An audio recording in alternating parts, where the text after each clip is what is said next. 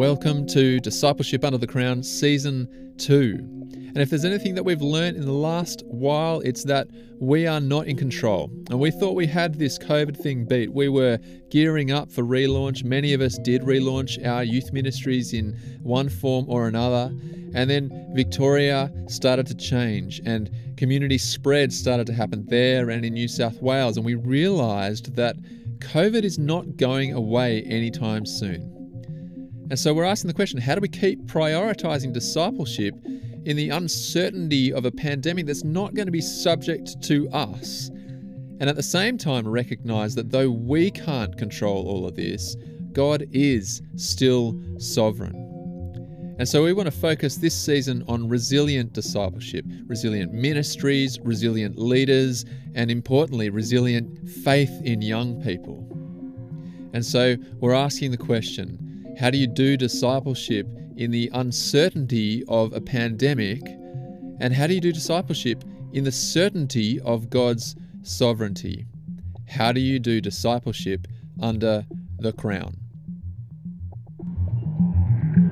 Well, today we've got Bishop Gary Koo joining us. Thanks so much for joining us, Gary. Lovely to be here. It's wonderful. Now, um, up until last year, Gary, you were the senior minister of St Paul's Carlingford uh, and you've just become the bishop of uh, the Western region. W- when was that that you started? Started Feb 1. And so, what? We're a month or a month and a half before lockdown. You were in your new role. That's right. What was what was that like? It was a bit unusual, you know. Like any new role, you're trying to find your way, get to know the names of the people in the office, start to get your heads around head around what the job involves, and then everything changed. um, now, so you you started last year uh, last year in, into the new role of Bishop of the Western Region. Yep. For uh, any of our listeners that uh, aren't Anglican, many many are, but there's some that are you know um, far flung or in different denominations. Just tell us what does a bishop do? All right. I mean, my my job is basically broken into two parts. Uh, one, I'm an assistant bishop, so my role is to assist the archbishop in what he does to uh, lead our churches. And that involves various things like giving him advice, telling him what's going on in the West, sitting on a few boards, things like that. Uh, the other half of the job then is actually to strengthen the hand of our churches in the West, which stretch from Lidcombe to Lithgow, there's 58 parishes, to strengthen their hand to assist uh, these churches in doing their mission, uh, however that might, might be. That includes um, encouraging the senior ministers, working with uh, people to find new ministers uh, where there's vacancies, and just providing encouragement, advice, and teaching occasionally too when I can. So you uh, you started that job six weeks before COVID hit. So you're very very experienced in that role. Absolutely. Was is it the same in COVID? Is it different in COVID? How does that change? What does a bishop do in COVID? Well, because of my background, so before I was in ministry, I was actually trained as a medical doctor. When COVID hit, I was asked to chair the COVID task force. And uh, in a way, uh, what COVID has done is actually, interesting enough, given me given, given people a reason to talk to their bishop. Uh, uh and uh, so it, it's, I guess I've been able to talk to lots and lots of people who I might not have normally talked to, and um, talk to them in a in a way which is supportive and encouraging and helpful. So, in a way, as I've reflected on this myself, um, rather than being kind of like in a leader overseeing people, I've been a bit like what some people might term an exec pastor. Mm. I've been in a supportive role, uh, uh, helping uh, people on the ground. And, and I think rightly so, because the people on the ground have had to do so much to adapt to this new season. And if I can take some of that burden off them by understanding the, the legal requirements and trying to interpret that for our own uh, parishes and our own ministries, then why not? 100%. Uh, well, it, it feels like we've kind of entered a new season with COVID. And uh, there was a point in the last few months where we'd kind of come out of shutdown. Things were feeling slightly more normal. We were feeling pretty good about ourselves as Australians. You know, we'd, we'd won, we'd beaten the virus, kind of thing. And uh, towards the end of last term, our churches and our youth ministries and, and other ministries started meeting back face to face. And it felt like we'd kind of run the race, but then I think we all got hit with a bit of a reality check um, as things in Victoria started to change. Various restrictions uh, were reintroduced. We realised it wasn't as clear a path out of COVID as perhaps we thought. And we, we're going to reflect a little bit on the last five or six months um, today as we talk, and as well as look forward from here to how to keep discipleship front and centre in youth ministry. That is what we're doing in Discipleship Under the Crown. How do we keep discipleship front and centre in youth ministry, and particularly in, in this, this season where uh, things are changing, there's fluctuations, it's going to go up and down. But before we dive into that stuff, I'd love to just hear what has the last five or six months been like for you personally? Might sound strange to start with this, but I've actually been very thankful. Uh, I mean, COVID is terrible, and I'll speak more about, about that in a moment. But I've been very thankful um, that we live in Australia. I've got relatives in the United States who I speak to reg- regularly. It's very different what they're experiencing over there to what we're experiencing here. I'm very thankful for the relative wealth uh, He's given us. Uh, many of us live very comfortably in isolation. Uh, thankful for a government that really is doing its best to serve the population. We might not agree with everything that, uh, that they've come up with, but uh, having spoken to quite a few people uh, in government, they're really doing their best to serve. So, had to spend more time with my family and and uh, we get on we get on pretty well. So that's been good too. So very thankful, and I guess uh, it was a bit heart wrenching uh, leaving parish life to become a bishop.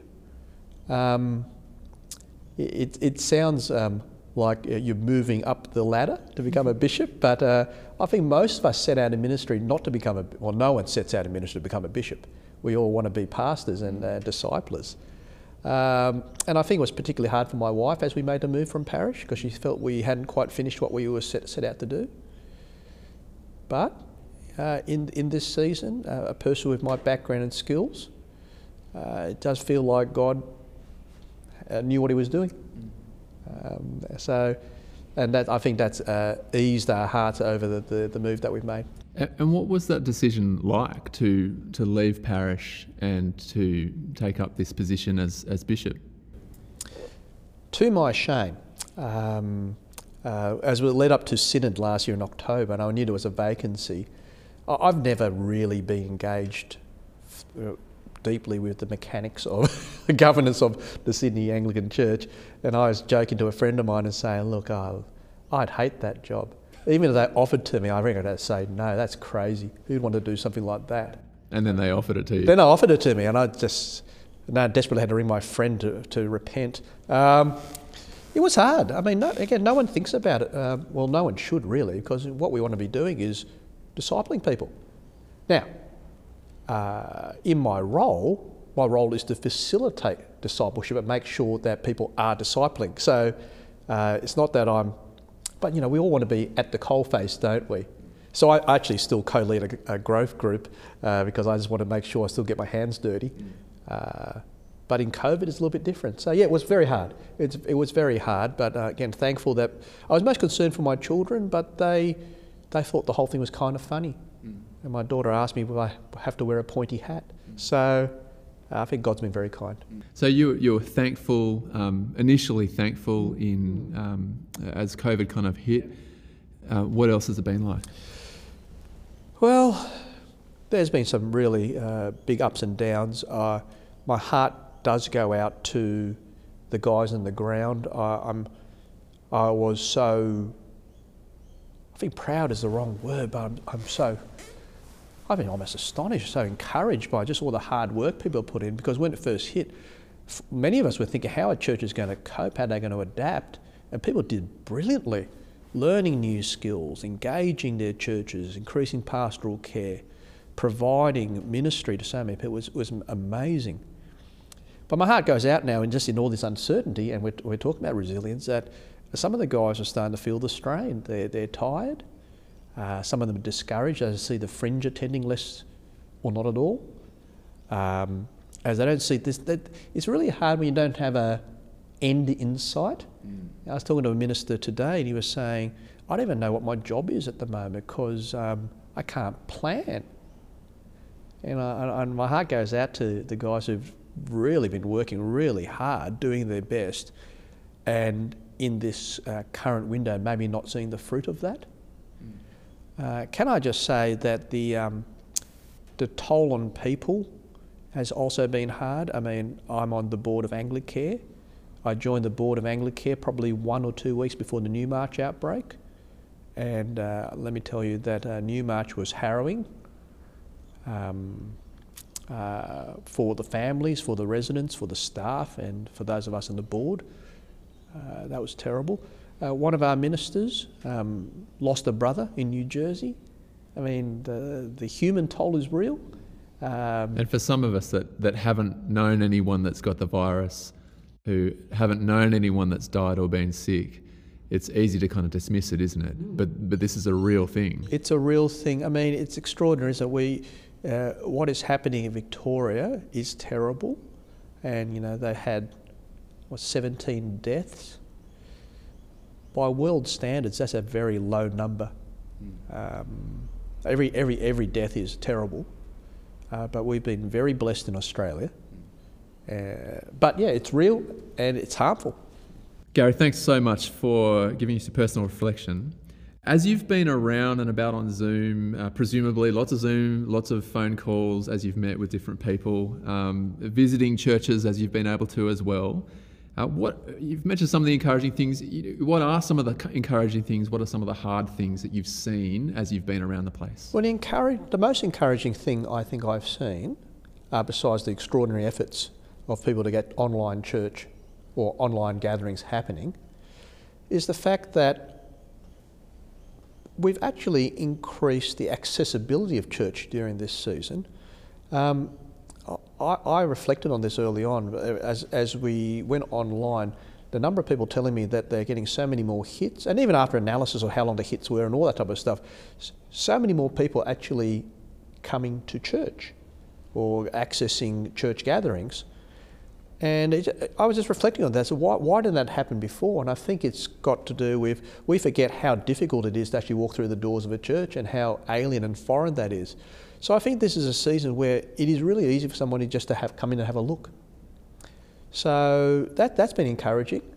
I've heard from a few people that that's actually led to uh, more people engaging with um, the online equivalents of um, evangelistic courses. So we've um, heard of that. I heard of that happening heard of people getting converted uh, through that. Um, yeah, I guess the other thing it's forced people to do, which has been encouraging, is it's led to more intergenerational interaction. I've heard of some churches where some of the younger people have gone out of their way to help uh, some of the older people with technology. And also, it's, it's led to more intentional pastoral care because since we're not meeting face to face, we need to be more intentional in knowing how people are going and I've seen most of our churches develop uh, better systems and um, uh, networks to make sure that everyone uh, is cared for in some way. So there, there's some of the encouraging things. I think it has been hard for people with children. Uh, I've been in Zoom meetings where I've, I've talked to uh, people with younger children saying they just can't engage with church or if they want to engage with church, they've got to put a video on another room so the kids got something to do so they can actually listen to a sermon. So I think it's been hard for people with children. Um, it's been hard for youth as, uh, as you know, um, they don't get to meet face to face and, uh, and those, that, that bonding and that, that connectedness isn't there. Um, and I guess it's, I think it's also been hard for uh, some of our more anxious uh, members. So we've, we've had a man in my previous church who has a uh, chronic illness and hasn't been able to physically attend church for a decade. Because of COVID, he's at church every week and in the Zoom meetings interacting with people for the first time in a decade. So that's one of the extraordinary things that uh, has happened out of this, and we never thought uh, that it would happen like that. But I've also talked to um, single people uh, during COVID who are working from home, uh, who haven't given anyone a hug or really interacted with people since March. Yeah, yeah. And it, and it does feel, doesn't it, like this is going to change us. I mean, even if you're just thinking about the physical interaction, COVID is going to change the way in which we interact. And there's a cost there, isn't there? Um, uh, a lot of people, Gary, have spoken to me about the idea of COVID as a spotlight. You mentioned relationships there and pastoral care. COVID's shown us the importance of kind of getting our, our pastoral care systems going really well. I'd love um, love for you to just reflect um, for a moment on what are the big lessons that we learn from COVID for the church. What COVID has done, it, it's forced people to work out what's essential. It's stripped everything away. It's, um, I think Tom Rainer wrote a book called Simple Church. In a way, it's kind of simple church forced upon us. Mm. What are the essentials? What are the, what are the things that we must do? And in a way, it's it's it's yeah, it's it's clarified things for us. Mm. Uh, so, what, what were the things that people moved to first? Uh, we have to find a way where we can keep God's word being taught, mm. and we've got to find a way where God's people can connect with each other and basically go from there. Mm. So, they'd have been the two things that yeah, God's yeah. word and God's people, undergirded by prayer, uh, has been at the core of everything that we do. Mm-hmm. Yeah, uh, COVID's shown us, isn't it, that you know we've got to find a way to keep God's word going out and for people to be able to kind of engage with that and with one another as Absolutely. well. Absolutely. Now, um, Gary, you're a, a bishop. Um, you mentioned as well you're the chair of the COVID task force. You've sort of been uh, out and about in the diocese and also, you know, interacting with government and so on. You understand the situation that we're in. Um, one of the reasons that we do this podcast is because we want to keep broad and deep discipleship at the very front and center of all that we do in youth ministry. Um, how do we do this? How do we keep discipleship front and center uh, in the midst of the uncertainty of this particular season at the moment? That's a good question. What can happen is that the uncertainty of this season can be dominating in our, in our thoughts, and we can feel paralyzed in terms of uh, because I can't do something a particular way, or I can't do something because I don't know if I can keep on doing it that way, then I don't do anything at all, or I give up, or I just keep on reacting, or I just hide in a corner. We can get forced into inaction. We can force into inaction. I think it comes down to how do we keep discipleship front and centre? Uh, we just keep on holding on to the principles and keep, keep on thinking, what, what are we trying to achieve as God's people here? We try to uh, see people come to Christ and to grow into the likeness of Jesus so they can be the people that God's created them to be. Mm. And that happens through people uh, bringing God's word to bear uh, prayerfully on other people and, and, and doing life with them. And I think that can be done in different ways, as we've seen during this season. So, in the, all the ups and downs, I think what we need to uh, do is to keep on adapting. There was a term I, I got from the MTS movement um, called uh, ambiguity tolerance. I think we're in a season where, as leaders, we need high ambiguity tolerance. We need to be able to understand that things might not be as tidy or as uh, cut and dried as we want them to be, so we need to adapt. But adapt in such a way that keeps our principles uh, in terms of discipleship front and centre. You were telling me a moment ago, um, Gary. Uh, you know, you've been thinking a little bit about endurance rather than recovery. So I was at a I was at a session for some of our leaders, and uh, the person from the Australian Institute of Company Directors used the line which I found very helpful. Uh, that she says that we need to transition our thinking from leading for recovery to leading for endurance, and I found that a very helpful thing. I think when we start off in March, most of us hoped for, thought, uh, that we would be over the worst of this by September, October. That might not be the case. It's unlikely to be the case for Victoria. It, it's yeah, it's not looking like that, is it? In the, in the same way. For for us, East Coasters uh, in New South Wales and Victoria, uh, it's not going to be like that. So I guess the the change then is well, how how do you how do you do two things? There are two things associated with that. What type of messaging uh, do we need to do when it comes to the people under our care?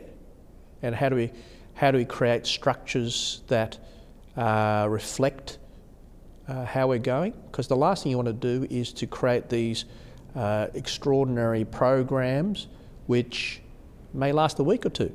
Um, but I think what is also uh, needed, and I think uh, because of the self effacing nature of Christian leadership, we don't spend enough time on, is we've got to look after ourselves. We've got to look after ourselves. Um, there was a chart that um, was, was um, shown to us about how people respond during a crisis. And as you know, you start with this period of heroic effort and optimism, and then you go into a, a phase of disillusionment as, as the crisis continues. I think we're heading into that phase of disillusionment. We need to allow ourselves to feel the grief, to feel the tiredness, to feel the frustration of the season we're in, this season of endurance, and actually be kind to ourselves and say, okay, I can't achieve everything that I normally would, and maybe I need a break. Maybe I need to rest. Um, I, I, need energy to lead my people uh, and be the shepherd that they need. And part of that's looking after myself and not listening to the lies of the devil to tell me that I'm no good, not falling to temptation, which boredom and tiredness will lead me to.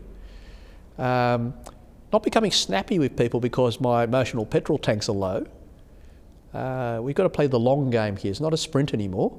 We're probably at middle distance. It's not quite marathon yet, but uh, I think the game has changed slightly, and I think self-awareness becomes very important at this point. Where does uh, where does the question of the sovereignty of God fit into all of this as well? Well, it overlays the whole thing. Uh, in the end, uh, we can shake our fist at COVID for the way it frustrates our plans, but God is behind this. And uh, we need to step back for a moment and, uh, and, think about, reflect on what is it, what, what do we learn from this season? Um, for us as leaders, um, we, we have our plans, the Bible's very clear. Uh, we don't even know what's happening tomorrow. So, you know, there's the humility that comes out of a season like this. And I think for our society, for our community, there are two things. There is, there, again, there is a deep humbling. Then all our wealth, all our progress, all our technology, here is a thing that we cannot defeat. And secondly, uh, for all our wealth, all our technology, um, we don't live forever. Mortality is real, and on the other side of this life, we will have to give an account. So, uh, in in God's sovereignty, this has been a time of deep humbling for us as human beings. Uh, we might quibble with God as to the way He has done it, but um, I'm 51. Uh, nothing like this has happened in my lifetime. I can't think of anything uh, so globally disruptive uh, since World War II. In many ways, where the rubber hits the road is we've got youth ministry workers and we've got uh, youth ministers and youth leaders out there, and they're worried about their young people. They're worried yeah. about their faith and the resilience of their faith. They're worried about their well being. Uh, they want to be able to gather with them um, in whatever way they can. What do you say to them? What's your advice to them in this season when we just don't know what's going to happen? How does the, the sovereignty of God kind of speak into that? Well, I've got teenagers. I've got a daughter in year 10, and I've got a son in year 11. And, you know, I worry about the same things. Mm. Um, how is this season where they're away from their friends in youth group, away from their peers? Uh, going to impact them. I've got to say that I'm just really thankful for my youth, the youth leaders in our church. I'm really thankful for the youth group. And there's a sense that I'm, I'm trusting that they're doing their best uh, in difficult circumstances. So I think most parents of, of the, our teenagers understand the challenges. And um, there's a sense that it is a partnership, isn't it? So there's a sense that even though the kids aren't meeting youth group, for those who are in Christian families, at least the Christian families are still caring for the kids. Uh, but at the same time, um, you could run the best youth program in the world, you could have the best Christian parents in the world, and the child might not respond. Uh, in all circumstances, the, the development of a child uh, in the Lord uh, ultimately lies in God's hands, are ultimately an act of grace. And um, we've got to keep on trusting that God knows what He's doing. We've got a role to play. We need to do our best. uh, in terms of keeping discipleship front and centre and taking every opportunity to teach teach the word and gather God's people, connect God's people in some way. But you know, again, we've got to face our own human limitation at that point. point, and I think that actually should give us confidence. Uh, we, we just do our best. We do our best. We work hard. We try. We pray, and um, you know, God God will do the leave the miracles to God. Mm. I think that's what I want to say. Yeah. And I think, and again, as I said, from a parent's perspective, again, I'm really appreciative of, of our youth leaders and all that they do to to strengthen my hand in raising my kids for the Lord Jesus. Mm. Yeah, uh, it's so easy to become anxious in this time about these sorts of things. Really helpful um, for you to reflect on that. Thank you so much, Gary. Um, last thing I want to ask you is this. Um, you know, you mentioned before to me that you'd been in youth ministry yourself. Uh, right now, you, are the Bishop of the Western Region. Um, you're highly involved in all this COVID stuff. Is there anything as Bishop, um, as Chair of the COVID uh, Task Force, that you could say to the youth ministry um, workers, youth ministers, youth leaders that are out there doing the work of youth ministry now, what would it be?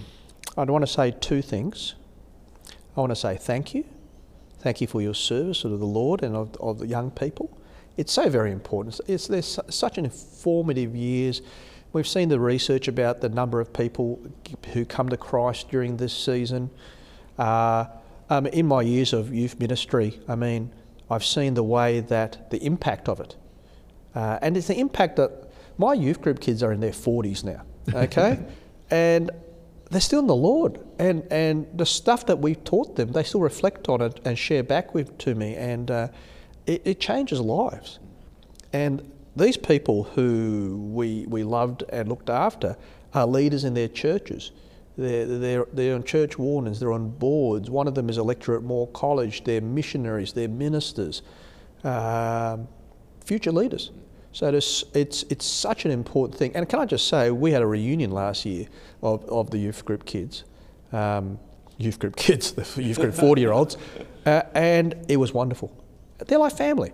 They're, they're, they're as cl- uh, the relations we formed during those years are as close as any I have had in Christian ministry. So uh, thank you, but it's worth it, and you'll get a lot out of it by, by pressing on. Uh, that's one thing I want to say. And the other thing I want to say is keep going. Keep going. Um, yes, it's unsettling. Yes, it's tiring. Uh, yes, it's frustrating. But keep going. Uh, because um, what else would you do? What else would you do but uh, seek to uh, encourage young people to grow in their Christ likeness because there is nothing better uh, for them. There's nothing better in terms of knowing eternity uh, with the Lord, but it's also nothing better in terms of living uh, the best life possible. Uh, I'm sure all of us uh, have reflected on what it might have been like for us if we weren't Christians. And um, we, we don't wish that upon, upon the young people under our care. And I'm sure all of us are grieved when we see our young people make bad decisions. And again, we don't want that. So keep going because what you're doing really does make a difference. It sounds to me like you think it's worth it. oh, yeah. Gary, thank you so much for joining us. Uh, it's been really, really fantastic to, to sit and, and reflect with you on uh, what it's like at the moment, uh, the encouragements to press on. Uh, thank you for joining us. Thank you. Well, it's been so good to hear from someone who has been involved in ministry at so many different levels during this pandemic, uh, speaking with people in government, speaking with people uh, on the ground uh, in frontline ministry uh, in churches, someone with a heart for youth ministry as well. And if you enjoyed uh, what Gary had to say today, uh, found it helpful, we would love for you to share this with your friends, with your ministry colleagues. We want to help as many people as we can to keep discipleship front and center in youth ministry during a really, really strange and weird time. We're looking forward to more episodes in season two as we think about the question how do we do discipleship under the crown?